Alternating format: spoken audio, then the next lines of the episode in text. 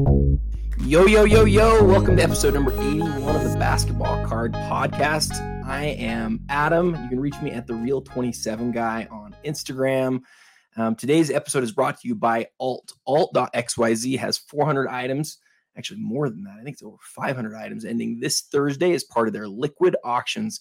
Super easy platform, connects easily to your uh, to your bank. Uh, awesome tech, low fees great information and incredible customer service. I purchased a couple big time uh, items on Alt over the course of the last year or so. What are you waiting for? Register on the Alt platform today. I'm super excited for today's episode. Um, today, I have here with me really one of my oldest friends, uh, Chad. Chad runs the Pack to the Future podcast with his buddy Tim. Um, it's a super entertaining, awesome weekly podcast you should absolutely check out. Chad, Chad is a doctor. Uh, I hope I can say this. Former high school quarterback, longtime collector, and again, one of my oldest friends. I actually have a picture of Chad and me at my seventh birthday party, which is a long, long time ago. Chad, how are you doing? I'm doing great, Adam. Thanks for having me on. And I think at some point I'm going to want to have to check out that picture. Um, bring bring back some good memories. I like that. The last time you and I looked at this picture, you pointed out that you look like you're taller than me in it. Um, we looked at this thing maybe 20 years ago, so forgive me for remembering this random detail, but um, but it's got like a slant to it, and you're standing at the top, and I'm standing at the bottom. But it appears in this picture that you are taller than me, which is not quite the case. Um, but you you told your your mom hey, I was taller than Adam at one point. It was kind of a fun conversation. That doesn't surprise me at all. That sounds like something seven year old Chad would say, and it sounds like something that 40 year old uh, Chad would say because I'm taller than nobody. So I would absolutely take pride in that photo. Amazing. Well, uh, Chad and I literally started going to a card shop together, uh, House of Cards. We went to a couple others too along the way, but in 1994, 1994, 1995. And so I thought would be a really fun idea today would be to share some stories people love stories in the hobby Chad, especially these things from people who who like can corroborate stories from each other, right? Like you you know certain like things about like my collecting. Like for example, you know that I was a big Kevin Garnett fan, and I don't know that there's anybody else in the whole world who actually knows that. So um, I've brought a couple stories. I know you brought a couple stories. We'll try to keep it quick, like we usually do here uh, on on the Basketball Card Podcast. Um, so uh, actually, who you want to go first? You want me to go first? What do you think? Let's see. I think that kind of playing. I, I'm happy to jump in with a little bit um, of the story, and you can certainly supplement to this because I know that you'll play a role. Adam and I did not prepare, like we did not bounce our stories off each other for this, so not maybe we'll end up having some overlap here. But uh, mine starts with House of Cards as well, and it's it kind of revolves around people in the hobby, and then a certain card, and I think it's going to be able to draw out some emotions that probably most people have felt who have been collectors. And so this is a story a little bit about um, one of Adam, our nemesis, Bob. His name was Bob. That, that's how I knew him. He was a big guy, he was an older guy. Um, we were what around 11 years old at the time when we were going to House of Cards and they had this bid board that Adams talked about on the podcast before, and the bid board was always the highlight of the card scene in Salt Lake City, at least as far as we knew it back in the 90s. And it would have a timer and it would end at a certain time on Saturday. And if you had your last bid up and you were the maximum bid, you would win the card. It was a big deal. It was it was really anxiety provoking for me, mm. Adam. I, I don't know if you felt the same way, but on certain cards, like you had to you know, in your mind, you're trying to manipulate all these different things that you could work out in order to win the card. And at the end of the day, you just had to have the most money. But uh, so real, real, quick, when I when I think about that, what seems insane to me now is that is that you just it just ended at a given time, right? It wasn't about who was willing to pay the most. It was about who had the final bid. And so I won my Michael Jordan rookie card off the bid board. And my theory on that, Chad, was I'm going to wait until 10 seconds before one o'clock and I'm putting down that amount. And then hopefully the guy who was the underbidder is just not going to be standing at that specific tag at one o'clock. That's insane in retrospect. Am I right? You know, you are right. And that's exactly how it played out. And that's part of the reason, at least for me, that Bob became my nemesis. Now, at the time, as a young kid, you know, I, I don't think about the same things as adults that, you know, what they might be going through or kind of what their life is like. You just know them as an adult. And Bob was a big guy. Bob was a big guy. I think I learned later on in life that maybe he had played some football and he, he was a lineman, so he was a bigger guy. But Bob would use his size, in my mind, to box us out and keep us away from the cards that we wanted to at the end of the bid board. And I cannot remember a specific card that Bob beat me on, but I remember having this grudge against Bob for always beating me to the cards that I wanted. Um, maybe this goes kind of like with the short stature type thing. I think there's some some anger issues maybe I, that my younger self needed to work out. But um, so I I held on to some of this some of this anger for Bob, and probably undeservingly so. I didn't have much interaction with him as a child, and then I'm going to jump forward a little bit here in a second, but. I know that you worked obviously at the card shop for quite a while during right. periods of time when I stopped going. I wish I had kept going. Um, I don't know if you ever had more of a relationship with Bob, but I just never did. I just knew him as this large man who always defeated me on the cards that I wanted at the bid board. So yeah, so I so just to jump in, I I worked at that card shop for seven years with my mission in between, uh, and so I knew Bob for a long time, and I can corroborate a lot of the sort of things that you're probably going to say. Um, he wasn't just big; he he had a certain smell to him, right? Yeah, um, yep. Bob was never never somebody who would walk into a card shop who you'd who you'd think, okay, that's that's the guy who I want to like necessarily have a conversation with. Um, but but definitely had some difficult moments with him through the years. And um, anyway, you keep keep going with your story. And I think to add on to that, in my mind, I picture him like Newman from Seinfeld, but with less hair on top of his head, probably a little bit bigger. The the smell was there, and maybe like half a shirt tucked in. But his presence was always felt when he walked in. He wasn't necessarily loud, but you would know he was there. Yep. So, flash forward to just a few years ago to what House of Cards they had relocated and announced was going to be their final weekend of being open. And to relive some of that nostalgia, I wanted to go to that bid board. So uh, tell my wife, Sarah, I'm like, hey, hon, I'm, I'm going to go check out this bid board and kind of tell her the story behind it. She didn't care too much, but was very supportive. And so I go down and I walk in the shop, which at this time is is very small. It's no larger than two or three times than the small office I'm in now. And the bid board's there, has fewer amount of cards than what I remember as a kid, but I still got that same anxiety leading up to the time that the bid board is going to end. This this was my childhood card shop, and I wanted to win a final card. I didn't care what the card was. I didn't even have anything planned on winning. I just needed to win. About five minutes before the ticker goes off, the door opens and I feel it. It's Bob. He's back. He's back all these years later. So this had to be, you know, 25 years later since the last time I've seen the guy. And he's bidding on cards. And as the timer ticks down, there's a couple minutes left. I see Bob in a different lens than what I'd seen him in the past. He's older, you know, and being an adult, seeing an adult, yep. you know, you start to recognize, okay, maybe Bob's been through some things. And maybe, you know, I'm very fortunate to have the life that that I have and made me grateful for that. So yep. even though when he walked in, I had this plan to ultimately defeat him finally on a card. I see him bidding on cards and I see this man kind of beat up and broken down. And the timer starts to tick down. There's about 10 seconds left. He throws up a bid on like a Carson Wentz rookie card. It had to be worth, you know, three or four bucks. So I did something that I was proud of. Um, in my adult years, I let the time tick down and I sprinted up and I put a bid in front of him and I won that. I won that card as the bid board went off. And I finally got the best of Bob. so so my childhood self uh, couldn't couldn't refrain from that. So it, it did bring up some of those old memories, and I joked about it with him afterwards. Like it was a very weird feeling for me, and I did feel all of those emotions about seeing Bob as older and more vulnerable. But the one thing I didn't do as a kid that I did now is I stopped him. I said, "Hey, man, you, there's no reason that you would remember me." But I told him about House of Cards.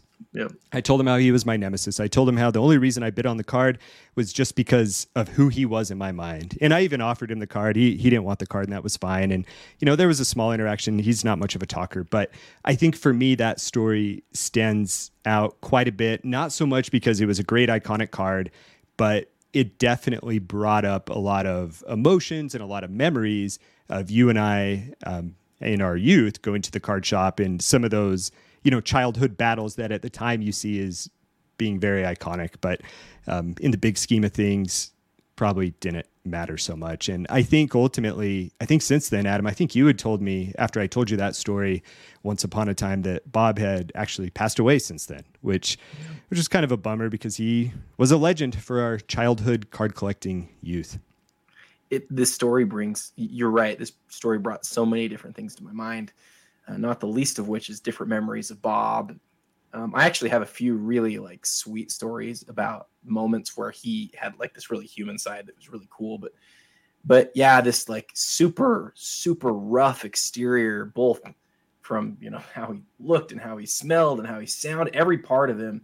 Just it's a reminder though that that card shops in general give us these memories you use the word iconic a couple times these memories that that you know you and i you and i have memories from that shop that are literally 30 years old chad like yeah. like we we were i remember the first time i listed cards one of the first times i think probably the first time i listed cards on the bid board for sale i think you were like you and i were doing it together like we were figuring out how to do it we tried we, we even had a theory at one point remember there were 25 cent increments um, on on the items. You had to bid. You had to put your right. bid number, and my bid board number was seventeen twenty eight. I remember, like yeah, early early on, and uh, and like I realized if you put an increment of somebody on somebody where it wasn't exactly twenty five cents, you could sort of trick yourself into winning the card. So like if somebody bid like a dollar fifty, you could put down like a dollar seventy eight and then if the next bid was two dollars, at the end you'd say, "Actually, sorry, this guy didn't put a full increment above. This is actually mine." And it was this sort of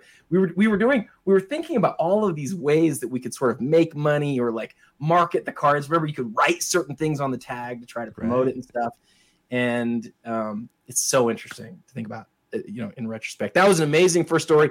Let's take a quick break, and then we'll be back in a sec for another most of you know about PWCC. What you might not know is how much of the market share of auctions PWCC has taken from eBay.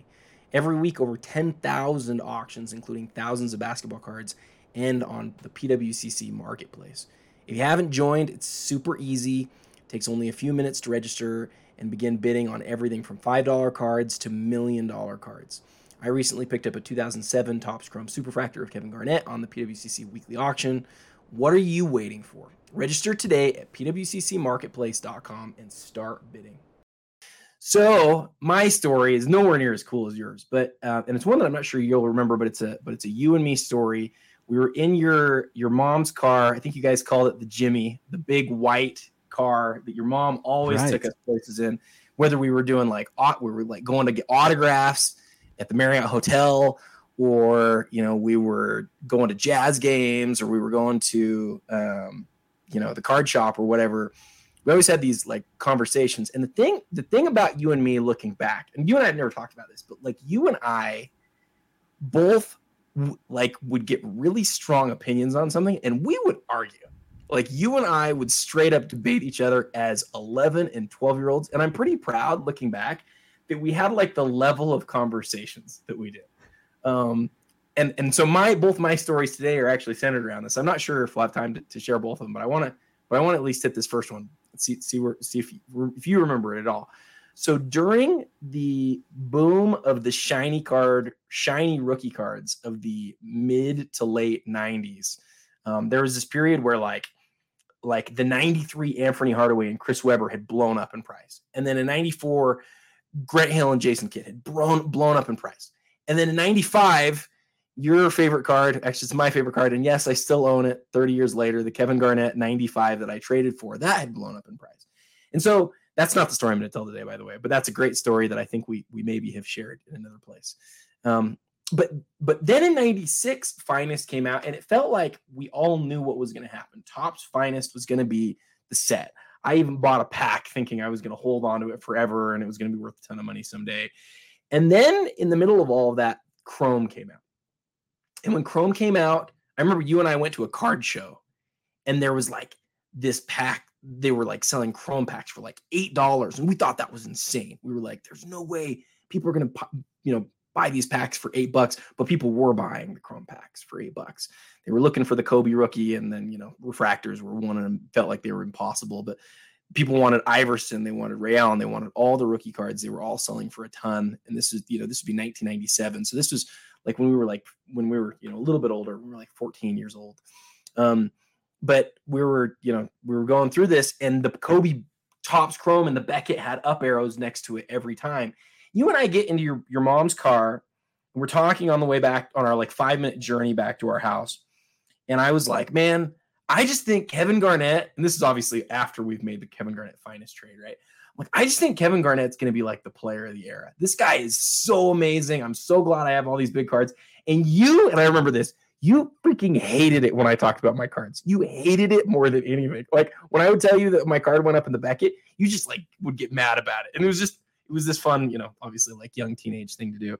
But you were like, no, I don't think Kevin Garnett's going to be the player of the era. I think it's going to be Kobe Bryant. Like, I think Kobe Bryant's to have a better career than Kevin Garnett. And Chad, this was like literally in 1997. We somehow identified two of the greatest players like of all time. You were right though. Like you were right in this conversation. We actually get to revisit it 30, you know, 20 whatever years later, 25 years later. You were right. Kevin or uh, Kevin Garnett was not as good as Kobe Bryant, but I will still stand by the fact that had he been in a big market like LA, there's a chance he could have been thought of in that same sort of way. But Kobe's probably a number six through 10 best player of all time, and Garnett's probably a 20 through 25. I think I think we did pretty good in that conversation. What do you think? Yeah, I completely agree. And I do remember being very passionate, especially against Kevin Garnett. And I don't like I don't know why. I have no memory of the rationale behind it. And so I definitely apologize for hating on your cards. Um, I wonder, I really wonder, and like the timeline escapes me, but I wonder if I knew that that Topps finest Kevin Garnett that I traded you. I wonder if I knew that that was a bad trade, and then I just resented it for eh, the rest of my life. I, I, I don't know, but um, nonetheless, you were definitely all over Kevin Garnett early on, and you knew he was going to be big, which is very impressive. I think you're right about Garnett. You know, I've never taken the time to think about him that if he would have been in a large market his entire career, you could be right. He took Minnesota from what you and I know because of Hot Rod as only being the pesky wolves, right? Pesky that's that's yeah. the only thing that that people, at least in our area, would know them as, and made them relevant, especially when Marbury came along. So that could very well be the case, and it's always interesting to think about those scenarios you know the what ifs. Uh, what what if he would have gone somewhere else? But I do think you, remember, you were spot on. Do you remember meeting Marbury? Marbury, I don't think I remember. I remember a lot of the people that we met, but Marbury doesn't come to mind. Was that we down met, at the mall? We met Steph twice. We met him oh. at at the Rocky Mountain Review. Okay. He was wearing this big gold chain. We walked. Remember, there was like a spot where we could walk down to sometimes where like there would be like yes. players like they had their section and we couldn't go down.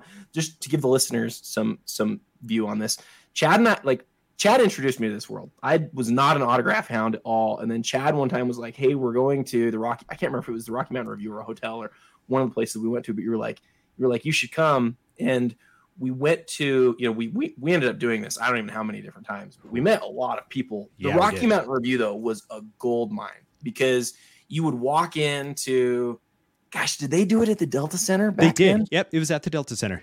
Okay. And we we walk in and like half it felt like half of the people who were there were either like old players or coaches or agents or or whatever, like announcers. And so we would just walk around and you were infinitely smarter at this because you brought cards to get signed at these things.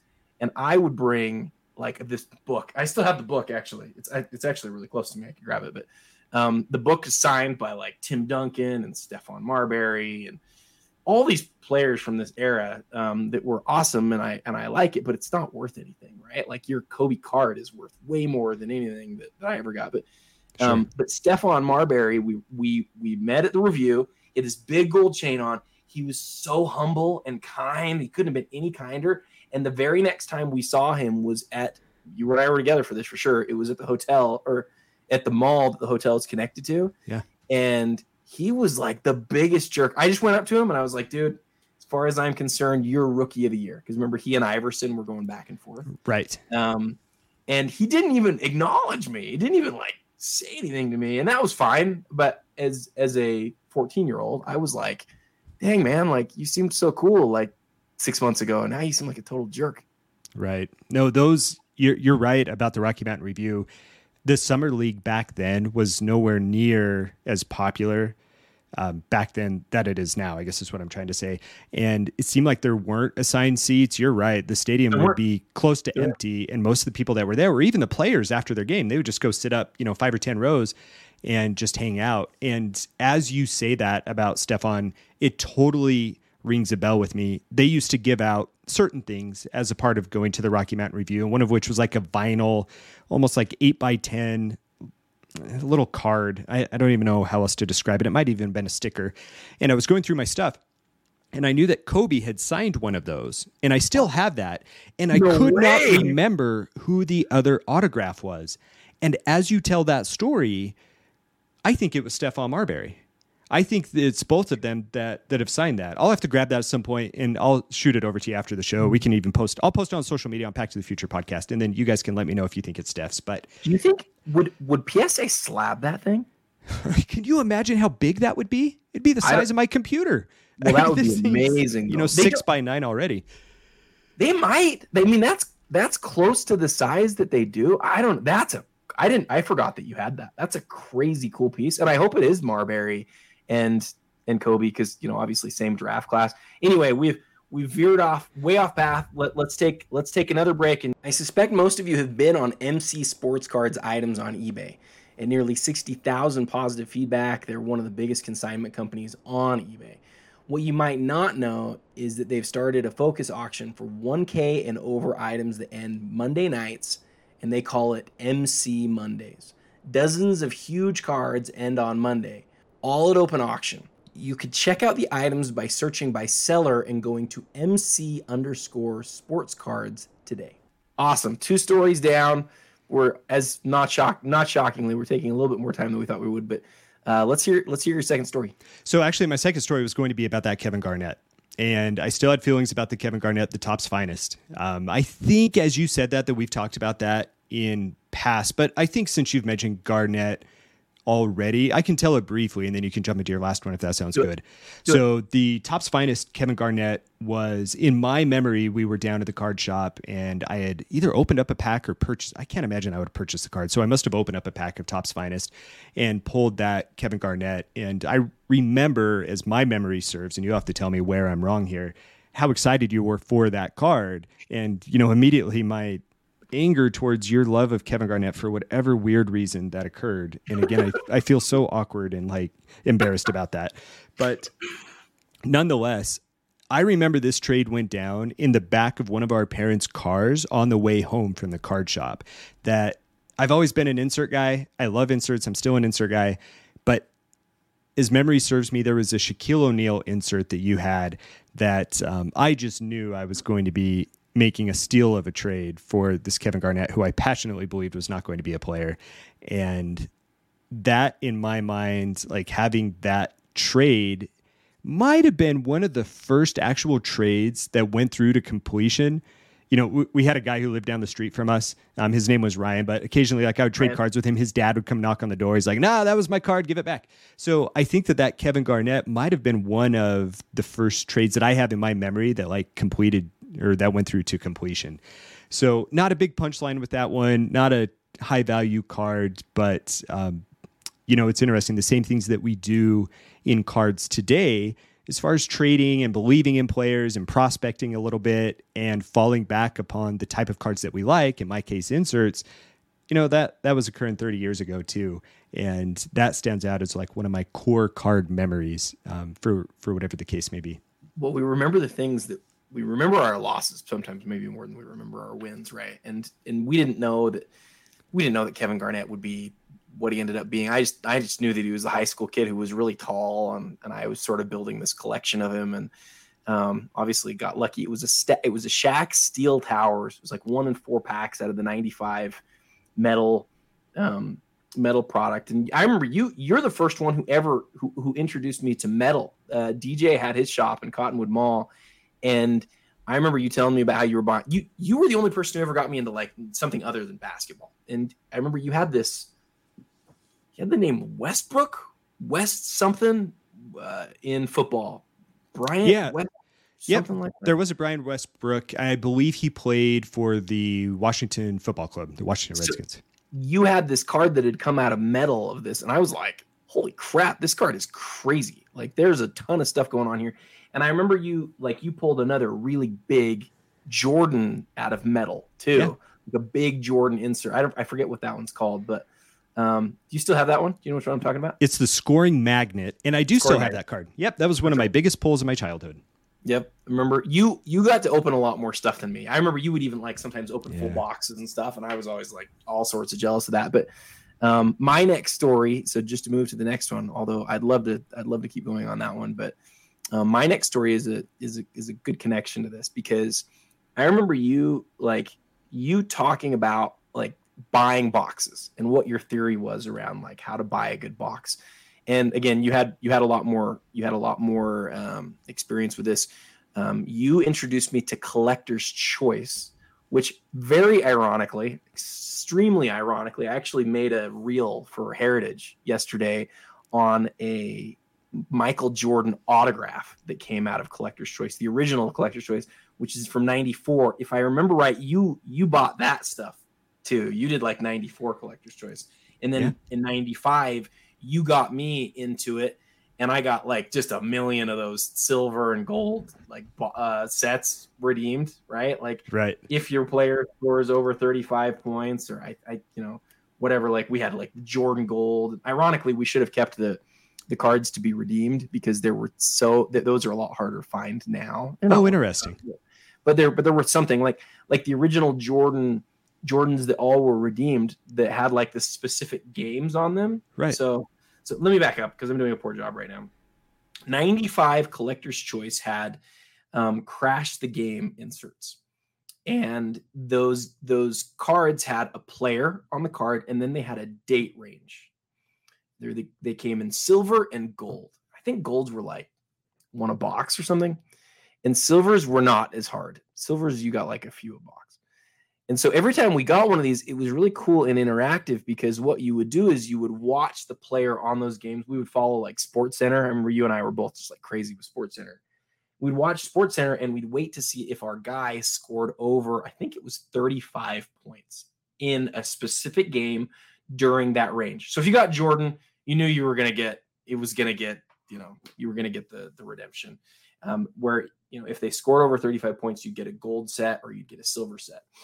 Um, in retrospect, we shouldn't have redeemed them because they did so many of these gold and silver sets that they're not actually worth very much. But to find those individual cards now in pretty good condition is actually pretty rare. So, with that backdrop, at the same time, you could go to, I can't even remember the store now. I can't even remember where we got these, but like maybe it was like KB Toys. You could go there and you could get a box of classic basketball um, or scoreboard basketball.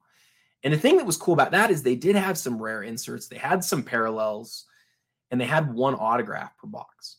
And I remember like just going on about how I loved this classic product and I thought it had so much value.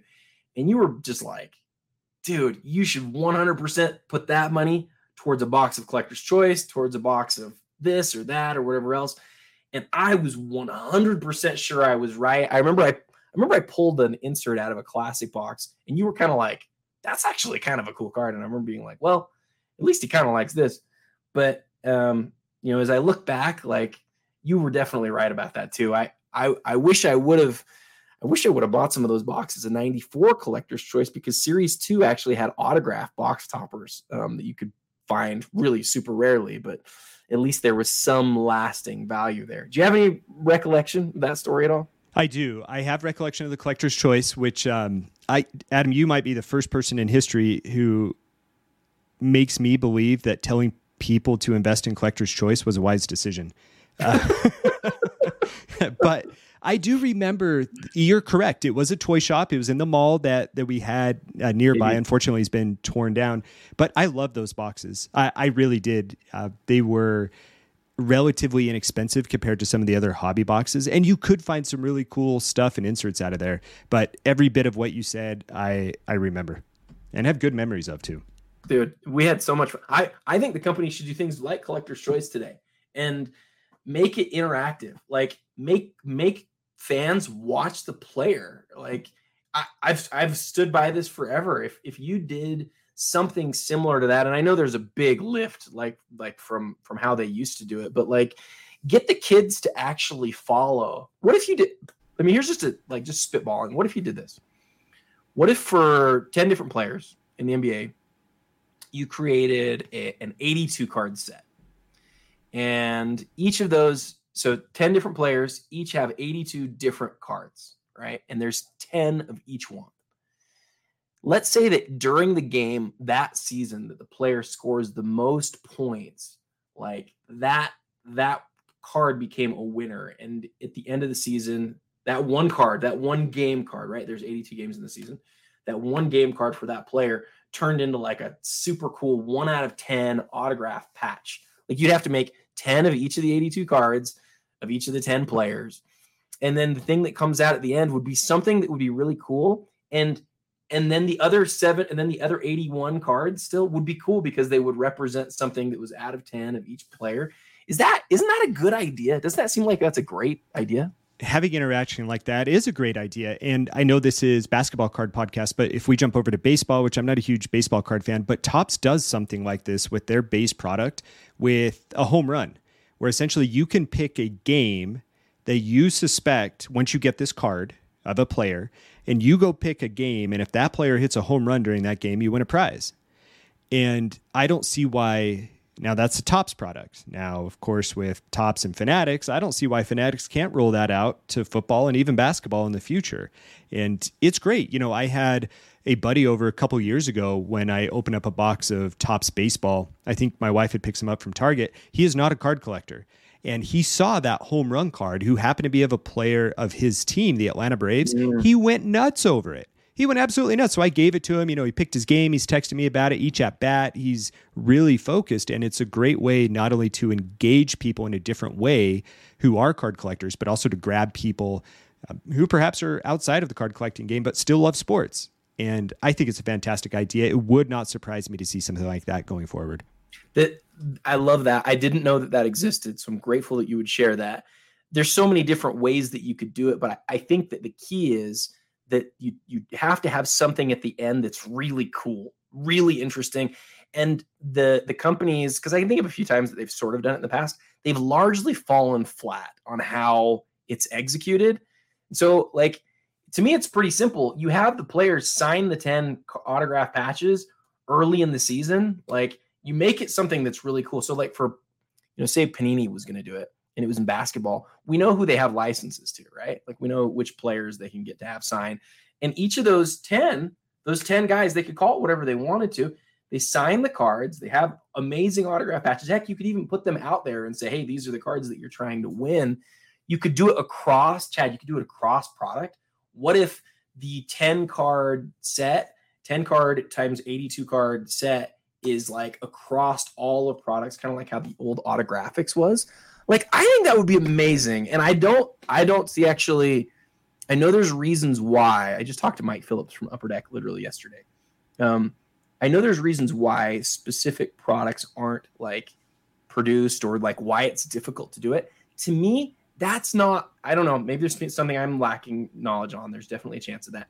It seems like it's doable. It seems like it would be really interesting and it would keep your attention on the season in a way that I think both the NBA and the card manufacturer.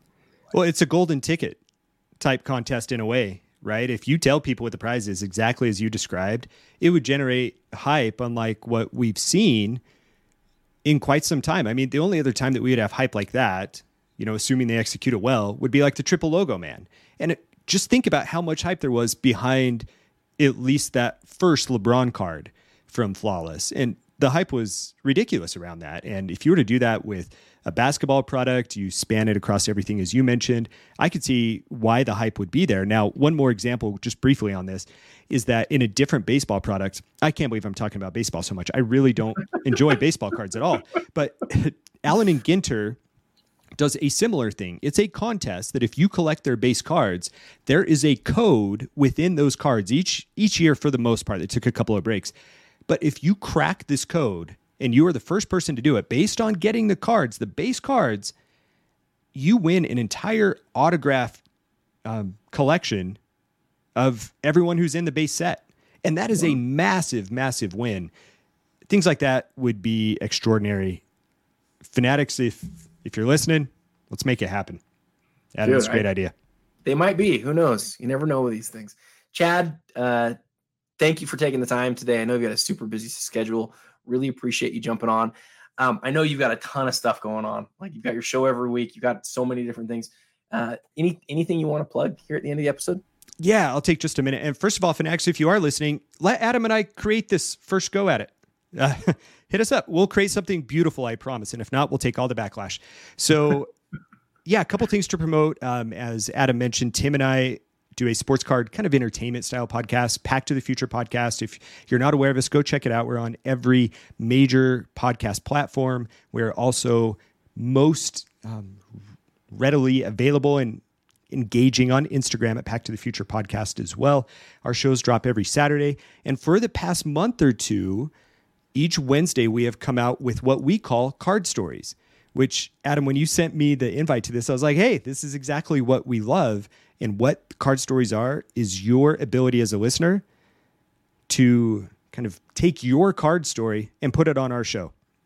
You record it, um, any type of audio format, we don't care. Send it over to us at packtothefuturepodcast at gmail.com. It could be one minute, it could be 30 minutes. You record what you want to, and we will give you the platform and take care of all the work for you and really just to cement your story, you know, in into the legacy of all others who are telling their card stories too, just to make this hobby a bit more fun. So, yeah, let's see. Podcast, card stories, Instagram. I should do it. Dude, you're the man. Thank you again for taking the time. Thank you, listeners, for joining today. And until next time, happy collecting.